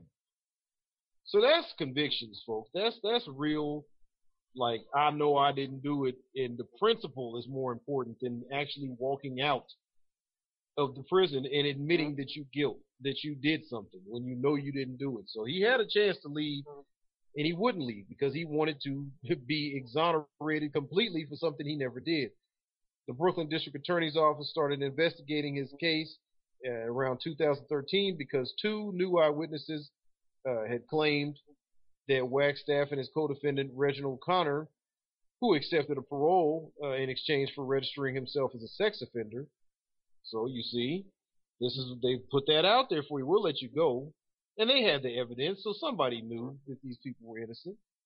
Uh, in addition to the potentially exculpatory testimonies offered by the new eyewitnesses, DNA testing of hair found in the victim's hand, as well as a scraping from under her fingernails, excluded both Wagstaffe and Mr. Connor. So again, we have another case where a brother is sitting here with DNA evidence proving he didn't do it. The original witnesses recanting or being found to be some guilty of something they own selves or or like our case last week being paid by the FBI Mm-hmm. to be professional witnesses or many other things that are going on to to put these people in prison and the real evidence is there all the time proving that they never had anything to do with this uh, Mr. Dwyer explained that during the investigation there was a lack of substantive ex, uh, substantive evidence that even pointed to Wagstaffe or Connor's involvement in any crime. The investigation relied heavily on the testimony of a single informant, a woman who was known to be dependent on crack cocaine and who claimed that she was an eyewitness to the kidnapping. She testified that the men dragged Negron away from her home and forced her into their car. She also testified that there was a third man in the back seat of the car, but only Wagstaffe and Connor were ever charged. After he served the majority of his 25 year sentence, Mr. Wagstaffe asked Mr. Dwyer, What is my life about? All this stuff, all this evidence of innocence, all of it has been brought forward. And I think, yes, this is it, straight to the point, no way around it. But here I sat in prison all these years later. And from another story uh, that was from Pix 11, that there was actually a video uh, talking about the brother's life. When he went into prison, he was actually functionally illiterate. But while he was behind bars, he took courses that helped him learn how to read and write. And he eventually began to investigate his own case and showed sympathetic pro bono lawyers who agreed to take on his case that detectives had randomly targeted him and Mr. Connor. So he had to actually fight for his own way out in this situation. He had to learn how to read. He had to learn how to read. And this man was a grown man when he went in. He, he was not a little kid. This was a grown old man when he got convicted and put in prison. Had to learn how to read, then had to reach out to attorneys that would take his case pro bono and show them the information that he found that proved his own innocence just to sit there for the, the remainder of nearly 25 year sentence before he was finally let go. And in the year he was re- released, there was over 50 exonerations already in the same year. So salute to our brother Everton Wagstaffe. Salute. You made it out, brother. You made it out. Wow. The story that we put on the page too for you to view uh, shows you how easily people can be wrongfully convicted and how often they're wrongfully convicted. And this man's uh, what he accomplished is monumental. As Johanan said, he didn't even know how to read. Basically, taught Yeah. himself to read, taught himself law, got himself out after 23 years. This is just uh, oh man, it's heartbreaking sometimes, but at the same time, it is also uh, something that will inspire you because these people are getting out. There are people getting out Yes. who have an underground railroad, and people are getting free. They're getting out, and I guess even after 20 or 30 years, if you're getting out, you're getting out, and that's all that matters. I know that uh, our brothers who were um, in Angola prison, uh, like Herman Wallace, wish they could have got out after 23 years. Uh, Right. Instead, he spent 40 years in In Angola prison, in solitary, and he wished he could have got out after 23 years. That would have been 17 more years he would have been able to spend with his family, an innocent man. Yeah. So salute to you, my brother. I want to add something too um, from uh, brother Jeffrey Deskovic, who's himself a, a, a former inmate that was actually uh, exonerated and began um, began his own uh, company, basically that, that investigates and helps, you know, with the Innocence Project type investigations and and uh, exonerations. He's quite an advocate for uh, for the wrongfully convicted. Um, he had a comment about what's going on in our system. He says, uh, no one should be convicted based only on an informant without some other piece of information. We need to have better identification procedures. We need to videotape police interrogations. We need to have a better, you know, the police interrogation is not going to be videotaped unless it's going on the first 48. Now, if it's not going on TV to get ratings or to make the cops look, you know, like badasses or something, you're not going to see the dirty, underhanded routines of, of a John Burge type crew. You're not going to see what's going on like in the uh, Chicago black sites, uh, Homan Square. You're not going to see what they doing to people to force confessions out of people like they did out of the the uh, the uh, brothers uh, convicted uh, of, the, of the Central Park rape. You know the uh, what they call Central Park Five. You know where you putting one against another and beating people and torturing people and taking young kids and all these people we've talked about. You're not going to see what they really do unless it's on you know uh, first 48. And so, but he says oh, we need to we need to videotape these interrogations. We need to have a better system of public defense the public defender system is beyond overtaxed. This is just totally insane that we expect this to be able to help people. Uh, we need to preserve evidence. This is key. This is what really caught my eye. We need to preserve evidence so that if DNA is an option to be utilized, and it's only used in 5 to 12% of cases. Do you understand how DNA is only being used in 5 to 12% of cases, do you understand that that's, that is the state working to exclude something that could keep more people out of prison? I mean, how, how prevalent is DNA uh, technology and, and, you know, like that would be like saying we can't use fingerprints. Only 10% of people are fingerprinted when they're when they're booked in arrested and booked in the in the jail. That's how prevalent DNA uh, science is, is in the in the mainstream. It's it's that easy to take that information and use it. And only five to twelve percent of cases are are using DNA to to either convict or exclude people.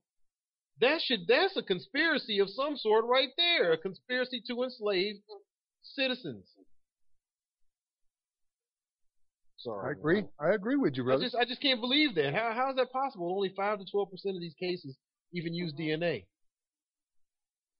as, as as if they don't want the people to be free. Um, you know, we've reported before here on the riders of the 21st Century Underground Railroad where their DNA uh, has sat for 12 and 15 years in boxes. Yeah. Waiting yeah. somebody to just go get it. And when they went looking for it, they found it exactly where it was supposed to be. All they had to do was go get it the first time. Wow. So a lot of railroading is going on. They just got to yes. keep prisons filled. That's their main goal. That's the goal of these quota systems. That's why they're stopping people on the streets for tail lights that may or may not be out. Uh, and sometimes they end in fatalities. But their goal is to fill these prisons. And no matter how much you talk about reform, you have contracts with private prisons across the United States guaranteeing 80 to 100% occupancy rates for the next 25 years. So how are you going to go against those contracts talking about reform? You're not. That's it. You can't reform slavery. You can't. There's only one option when it comes to slavery. Abolition. And that's what we're here for, and that's what we're all about. The abolition of slavery. We want an end to all private prisons in America. We want them banned and gone for good. We want the 13th Amendment's exception clause in the federal constitution removed.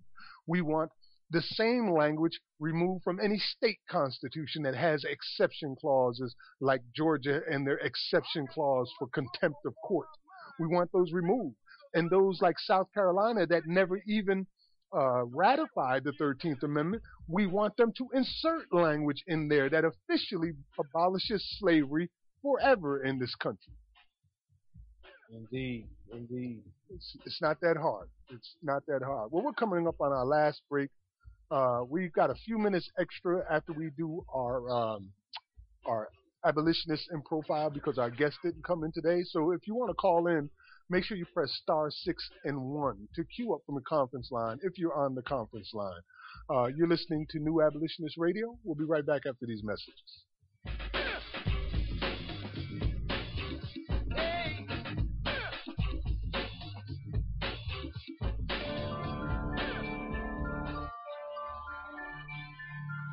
Are you searching for the best in online black radio?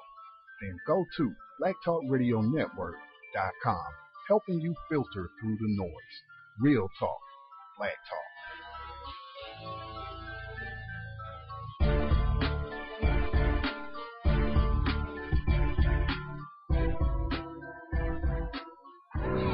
They came to Africa to make us civilized. They came to Africa to tell us about Jesus Christ. We were in Africa, they were in Europe. They had the Bibles, we had the land. They came to be missionaries. When they left, they had the land, we still have the Bible.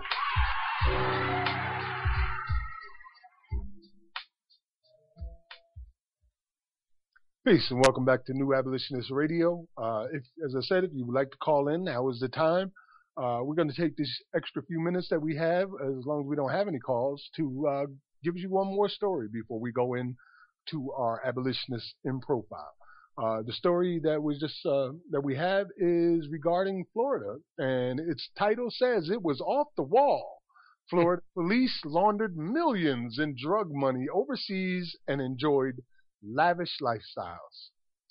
Man, I get so tired of these stories showing you how corrupt these police, especially in Florida, are.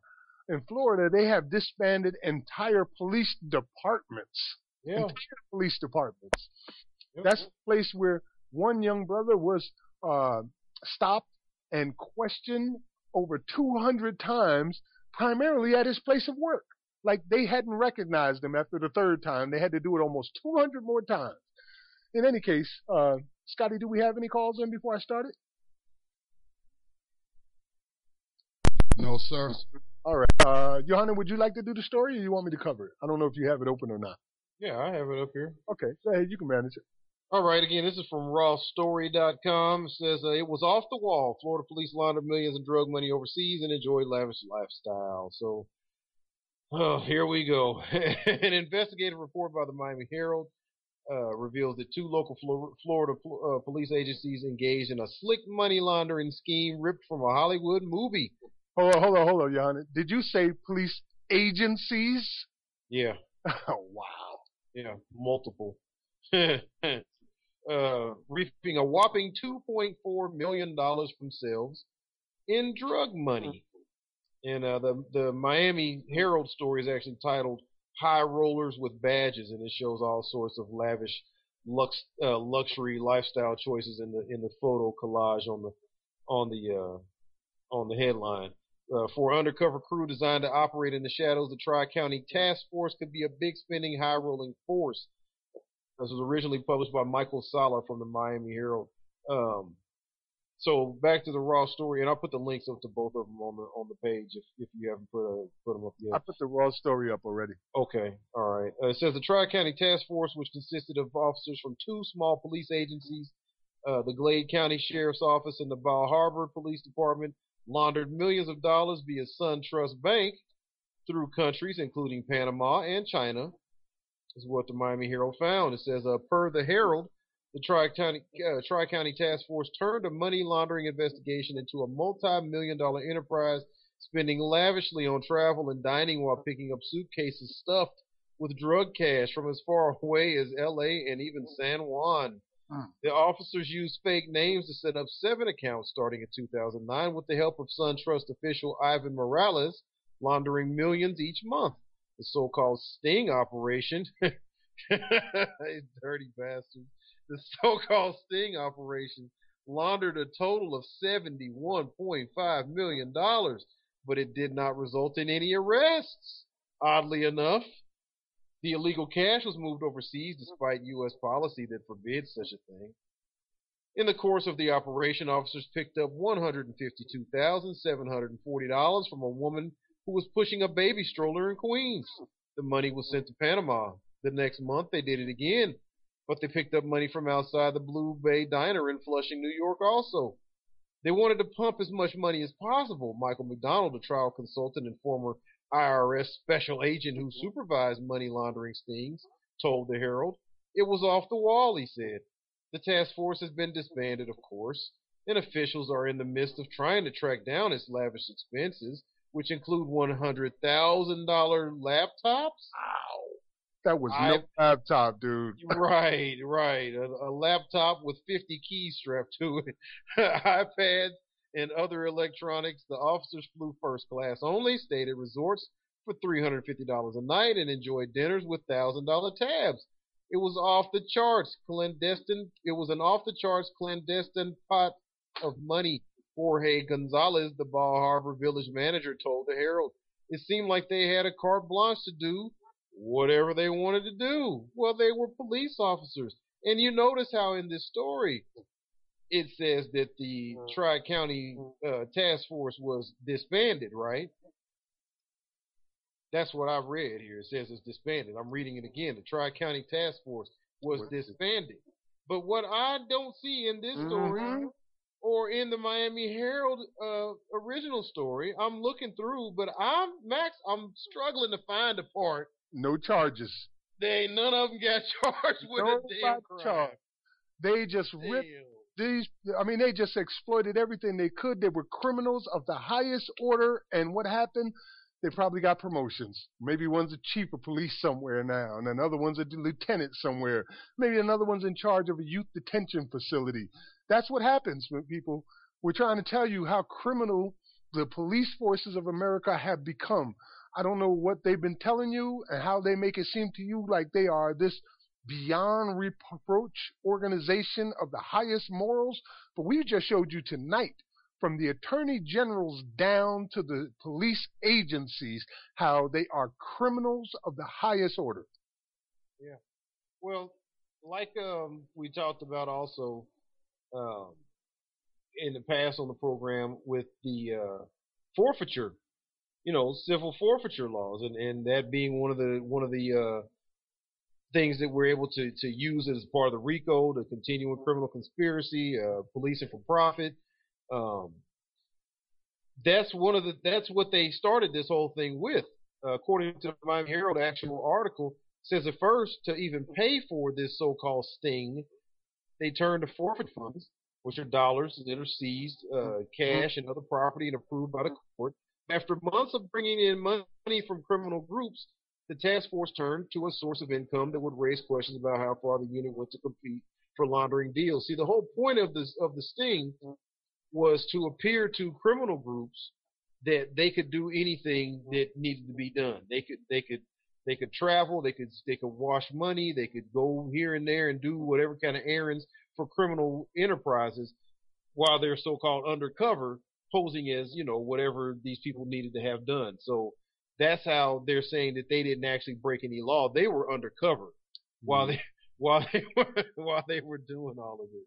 It was all undercover. They they they weren't actually see that wasn't their real life when they were flying first class in the jets while they was eating at Morton Steakhouse for a thousand dollars. Uh, while they was staying out in Vegas for three fifty a night, while they was you know doing whatever they was doing around the country all the time, this was all they did. That wasn't them. That was all for the job. So, under powers under powers granted by Congress, federal task force can spend the money earned from sting operations, including tapping into funds they charge the criminals for laundering their cash. the Tri County Force was not a federal unit, however, but they were state sanctioned, which meant that the money that they would use was considered as evidence. They would have broken the law, said Pat Franklin, a Miami internal affairs expert who once carried out investigations for Bal Harbour. But you can't just take the money and spend it any kind of way. So I think, uh, you know, the lesson here is it's better to have a badge than not if you're going to break the law. Hmm. There you have it. Money laundering, hundred thousand dollar laptops. Even though no such thing exists as a hundred thousand dollar laptop out of Right. CERN Institute that I can imagine. Yeah. you know, and hundred thousand dollar iPads and whatnot. Oh my God. Yeah. Well, Trips to San Juan, Puerto Rico, staying in the, in the casinos and hotels for forty five hundred dollar trips, so you can go pick up seven hundred thousand dollars from from the drug dealers there. Ruth Ruth Chris Steakhouse, two fifty. You know, first class flights at fifteen hundred dollars a a seat. You know, this is stuff you have to do to enforce the law. Freaking people, man. Oh my God! And they got one, and they got what uh, 2.5 million total in prison. They got about one, what what was the number? Like a million, a million and a half in there on nonviolent drug-related charges. And they go out and, and, and facilitate more and more drug dealing so they can keep putting more and more low level drug offenders behind bars. Well, I mean, that's how this is working, right? Am I am I wrong, or is this is that how the cycle works? They go they go service the big dealers and make sure that they're happy and their money gets laundered, and they travel around the world to take like a concierge service for the big drug dealers, and then the local guys that aren't they don't get to be. So they aspire to be undercover. They want to move up and be detectives like these guys. So they're local beat cops busting down a million people a year to throw them into prison on low level pot possession and, and trafficking or whatever. This is our system. This is the best system in the world. it's all we got, so you don't Yeah. gotta play or hate. Uh, Yeah. Make a better one if you don't like it. and that the, all the answers you always receive. If you don't like it, leave the country. We didn't want you here anyway. Man, well, I think it's time for us to move on to our uh, abolitionist in profile. We not only recognize our present circumstances, but we also honor and recognize our past and how long we've been fighting for this and the heroes have been involved in this fight for freedom.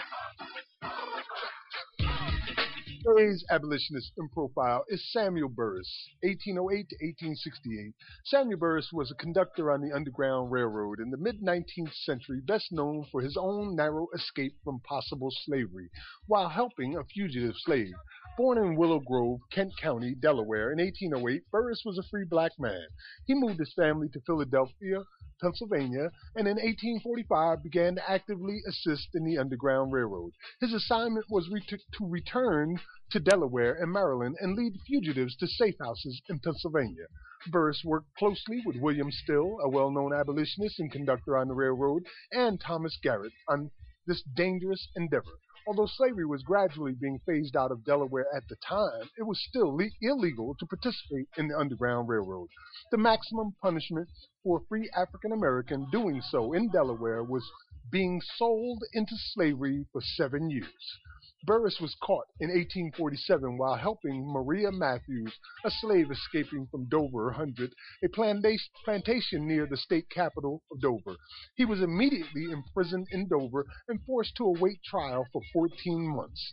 While he was, when he was tried, he was found guilty and sentenced to be sold into slavery for the standard period of time. Unknown to Burris at the time, the Pennsylvania Anti Slavery Society collected enough money to purchase his freedom. A member of the society, Isaac A. Flint, attended the state auction in which Burris was to be, to be sold.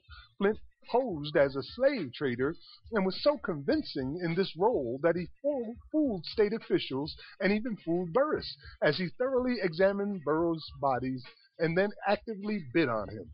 Flint managed to win Burris, and the two promptly returned to Philadelphia. Burris remained in Philadelphia until 1852 when he moved his family to California. Although he had stopped participating directly in the Underground Railroad after narrowly escaping from his own possible enslavement, Burris continued to support the abolitionist cause in his new home state. He also remained in contact with William Still throughout the rest of his life. During and after the Civil War, Burris raised funds through black churches in Northern California to assist African Americans affected by the conflict. The funds were often used to feed and shelter former slaves recently freed by the Union Army. Samuel Burris died in San Francisco, California in 1869. He was 60 years old. And we here at New Abolitionist Radio salute you, Samuel Burris. Salute.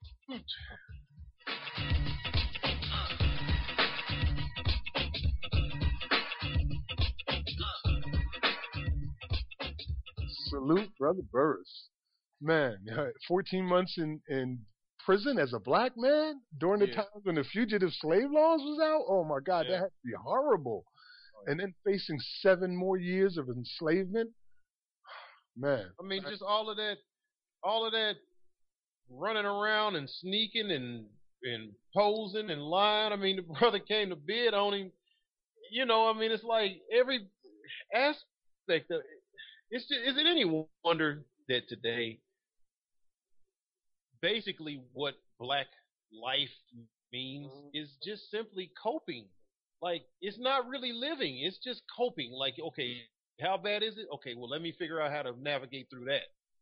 Like it's not just a genuine living and existing and exploring and, and enjoying the planet and the, you know your life is your own to just it's just basically like coping with you see how bad the circumstances are and then you use your negro genius to overcome the most harrowing odds. I mean, it's like a damn cliffhanger or some every freaking week. All the way back then, shit, that was in the 18 what 1850s. What about 1650s? You know, 1950s. Is it gonna be for 2052? When is it gonna stop?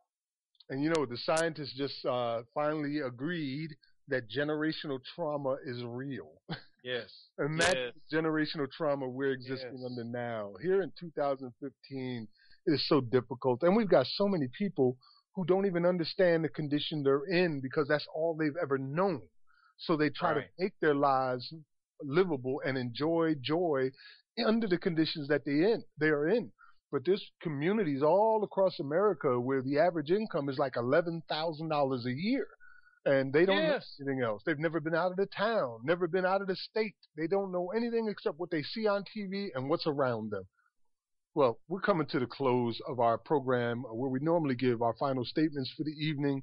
Uh, we're going to s- finish a few minutes earlier today to give uh, Brother Scotty Reed the opportunity to be able to get ready for his next program. We know he is one of the busiest men in America right now. And probably under the most duress considering what he has to deal with and what he presents every day. Because Scotty Reed and the Black Talk Radio Network goes far beyond New Abolitionist Radio, involving other programs like Political Prisoner Radio, uh, for instance, and the Tando Show, and so on. So, uh, Brother Scotty, salute to you, man. One of these days, and this is a fact, you were going to be the abolitionist in profile. right, right. Indeed. Thank you, thank you. The Black Appreciate Talk. Hey, uh, remind folks also, uh, please visit blacktalkradionet.com um, or uh, blacktalkmediaproject.org. The uh, Black Talk Media, Black Talk Radio Network fundraiser for 2015 is still going on. Still plenty of time for you to pledge a monthly gift to the ministry. If that, if you want to, hey, don't send. You know, I'm not gonna call out no names, but th- these people with these mega churches and these these uh, football stadiums and Seventy million dollar planes. yeah, come on, man. You know, uh, okay, that guy's got enough. Seriously, you don't need to send for another prayer cloth. You don't need another autographed whoopee cushion from whoever's handing out miracles. Come on, enough's enough. You know, Send the, some money to the to the to the network and and help this operation keep going. the abolitionists of the past often felt they were doing God's work, and we feel the same way. If you want to support God's work, you're listening to it right here. God wants his people free, and we're doing our best here at New Abolitionist Radio to see that come into fruition. So please support, please. I mean, the things we could do if we had a decent budget, we would have billboards all over the all over the country talking about the 13th Amendment and showing people that there is an alternative to reform, and it's called abolition and show them exactly what needs to be abolished. We could really turn minds around by the millions if we had the proper assistance from you. And it doesn't matter, $5 or $5 million, support is needed. Indeed, indeed. Brother Scotty, would you like to start us off for this evening's closeout? Um, yes. Um, we have to intensify our efforts in the call for the cause of abolitionists. You know, it just makes no excuse, especially when you're in a, a presidential campaign and there's a lot of focus put on the people activity area of politics. You know, and for those that talk reform or even abolitionists, we know that, you know, Frederick Douglass and others, they work through the legislative process. I have my doubts on whether or not, you know, um, how much we can get accomplished through that that area.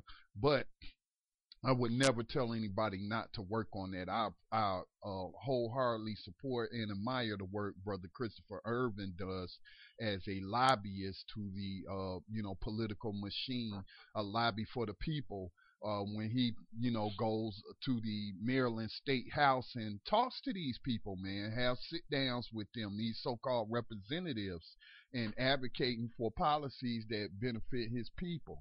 And He's running for city council now, too. and so I don't never, try to minimize the impact that these people you know their efforts and and what they may be to able to accomplish. I just choose a different area you know but we all had the same goal and that's abolitionists. And, and, and right now there's a lot of focus you know tomorrow night going to be i guess the presidential debates and whatnot. Let's watch that and see if the if anything related to slavery is brought up. Rand paul i think is rand paul in the in the um, debate because yes. he introduced that legislation with Cory Booker. The it, it, falls far short of ending slavery, but it will fix some of the symptoms of the problem, like you know felony disenfranchisement and things of that nature. And so we could hopefully, you know, reduce the amount of people who are being disenfranchised through felonies and, you know, just put set up to go right back into slavery. So, you know, I would just say people step up your efforts in, in educating yourself and educating others about the cause of abolitionists because, you know, if you're an abolitionist, you should be recruiting people, you know, whenever possible because we need, we, you know, there's strength in numbers. There's some truth to that. So those are my comments I'll leave you with for uh, this week on New Abolitionist Radio. All right. Brother Johannes? Indeed, indeed. Well said, uh, Scotty Reed. Um, well said. We're in a, we're in a real interesting time with this political uh, card game, shell game they got going on. Uh, so I, I, really hope people are paying attention to what you're saying, and de- most definitely, abolitionism is is is the true litmus test. You know, are you or are you against slavery? It's it's pretty easy to answer, but when you don't even hear people talk about it, well, I think that tells you their answer right there. If they're not willing to discuss it, um, I want to end with just uh, giving a, shout out to uh, brother Robert uh, Robertson. Uh, becoming a long time uh, Facebook friend and, and, a bit of a mentor in the abolitionist movement for me personally. Um, always uh, enjoy our back and forth conversations, uh, just you know whether through inbox or on my post on my personal Facebook page. Uh, he gave me a bit of information some time ago that I meditate on quite frequently and try to share with people. And I think it says pretty much all we need to know about all of these deaths. Like we started off the program talking about the young brother in Memphis that uh, likely defended his life from a, a racist slave catcher, aggressor, um, and all the you know sisters that have died in custody in the last month. Uh, on and on, everything from our babies to the old folks uh, dying at the hands of the uh, he gave me this a while back. Says uh, all of this, all of these things we talk about, the brutality, the corruption, all of it, uh, stems from the 13th Amendment and the exception clause found therein. The police are the primary enforcers of the exception in the 13th Amendment. That is their primary jobs. The people that the 13th Amendment was intended for were African people in America. That is why it is called a reconstructive amendment to repair or reconstruct the lives that were damaged by the inhumanity of slavery. The exception was placed in the 13th Amendment for the intention to specifically re enslave all those freed Africans. It was intended specifically for African people, and it has impacted mainly African people. Africans in America have been criminalized ever since their enslavement to justify the inhumanity of slavery and criminalized after their emancipation to re enslave them through the Black Code legislation. Legislation, that is where our persecution is coming from, from the appropriate legislation of Section 2 of the 13th Amendment. Mm-hmm. It is from legislation that communities mm-hmm. become so called ghettos. Every African community across America, every city in America represented by Africans, is being and has been slated for political deprivation, mm-hmm. economic disadvantage, social and national disparagement, and white supremacist institutional discrimination. Our, our solution for all of this is the same now as it ever has been abolition. The 13th Amendment to the Constitution declares that neither slavery nor involuntary servitude, except as a punishment for crime whereof the party shall have been duly convicted, shall exist within the United States of America or any place subject to their jurisdiction. So, people, listen, mass incarceration and subsequent prison labor for slave wages is not the new Jim Crow. It's just the same old slavery. Join us at the Move to Abolish 21st Century Slavery group on Facebook. Join us here on Black Talk Radio Network, uh, New Abolitionist Radio podcast. Power to the people, peace to the abolitionists, and death to the oppressors. Mm. Amen to that. Uh, I guess I'll finish off with the same thing. A couple shout outs. I want to give a shout out to uh, Jeff and Keith from Jaws of Justice Radio on 90.1 FM who just recently interviewed me uh, regarding abolition to help get the message out there and to reach their audiences on the FM station. Uh, we had a, a, wonderful conversation and I put out a lot of good information. That will be released on August 10th on 90.1 FM. So make sure you check that out. Hopefully, uh, I said something that will make an impact and make some changes because I always look at it like this is my opportunity to change the world, and I always address it that way. I'd also like to announce the launch of our new website, thenewwordorder.com, which is a collection of all of the resources and assets and information that we have throughout all of these things we've been doing in one location. At thenewwordorder.com, you will be able to find the video series, uh, I Denounce This So-Called Emancipation as a St- Stupendous Fraud by Frederick Douglass, uh, which we did in the month of July of June and released on July 4th, which is an incredibly enlightening and educational series that I highly recommend you check out. You'll also find featured content like Policing for Profit from News Channel 4 on there. You'll find music, arts, and activism, news and information, lists of freedom fighting organizations, information and media, places that preserve our history, like America's Black Holocaust Museum, which uh, the owners were former guests here on New Abolitionist Radio. And you'll also find resources and researchers like the America Never Abolished Slavery uh, article, which was written by Angela Chan, uh, telling you exactly how slavery has continued on. And also, you will find all four years uh, which we just celebrated four years in June, of New Abolitionist Radio right there at thenewwordorder.com. So when you think of the New World Order, just take the L out and go to the newwordorder.com. And you can get all that there and more. Uh, I'm Max Parthas. I want to say one more thing, and then I'm going to let you go. Abolition is a reason for a revolution, so we can finally know some peace. Peace.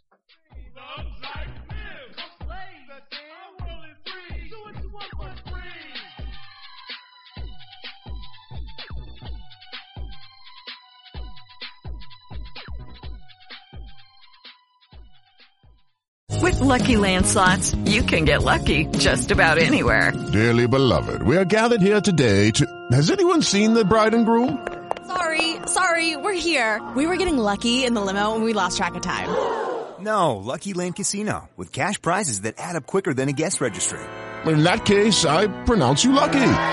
Play for free at LuckyLandSlots.com. Daily bonuses are waiting. No purchase necessary. Void where prohibited by law. 18 plus. Terms and conditions apply. See website for details.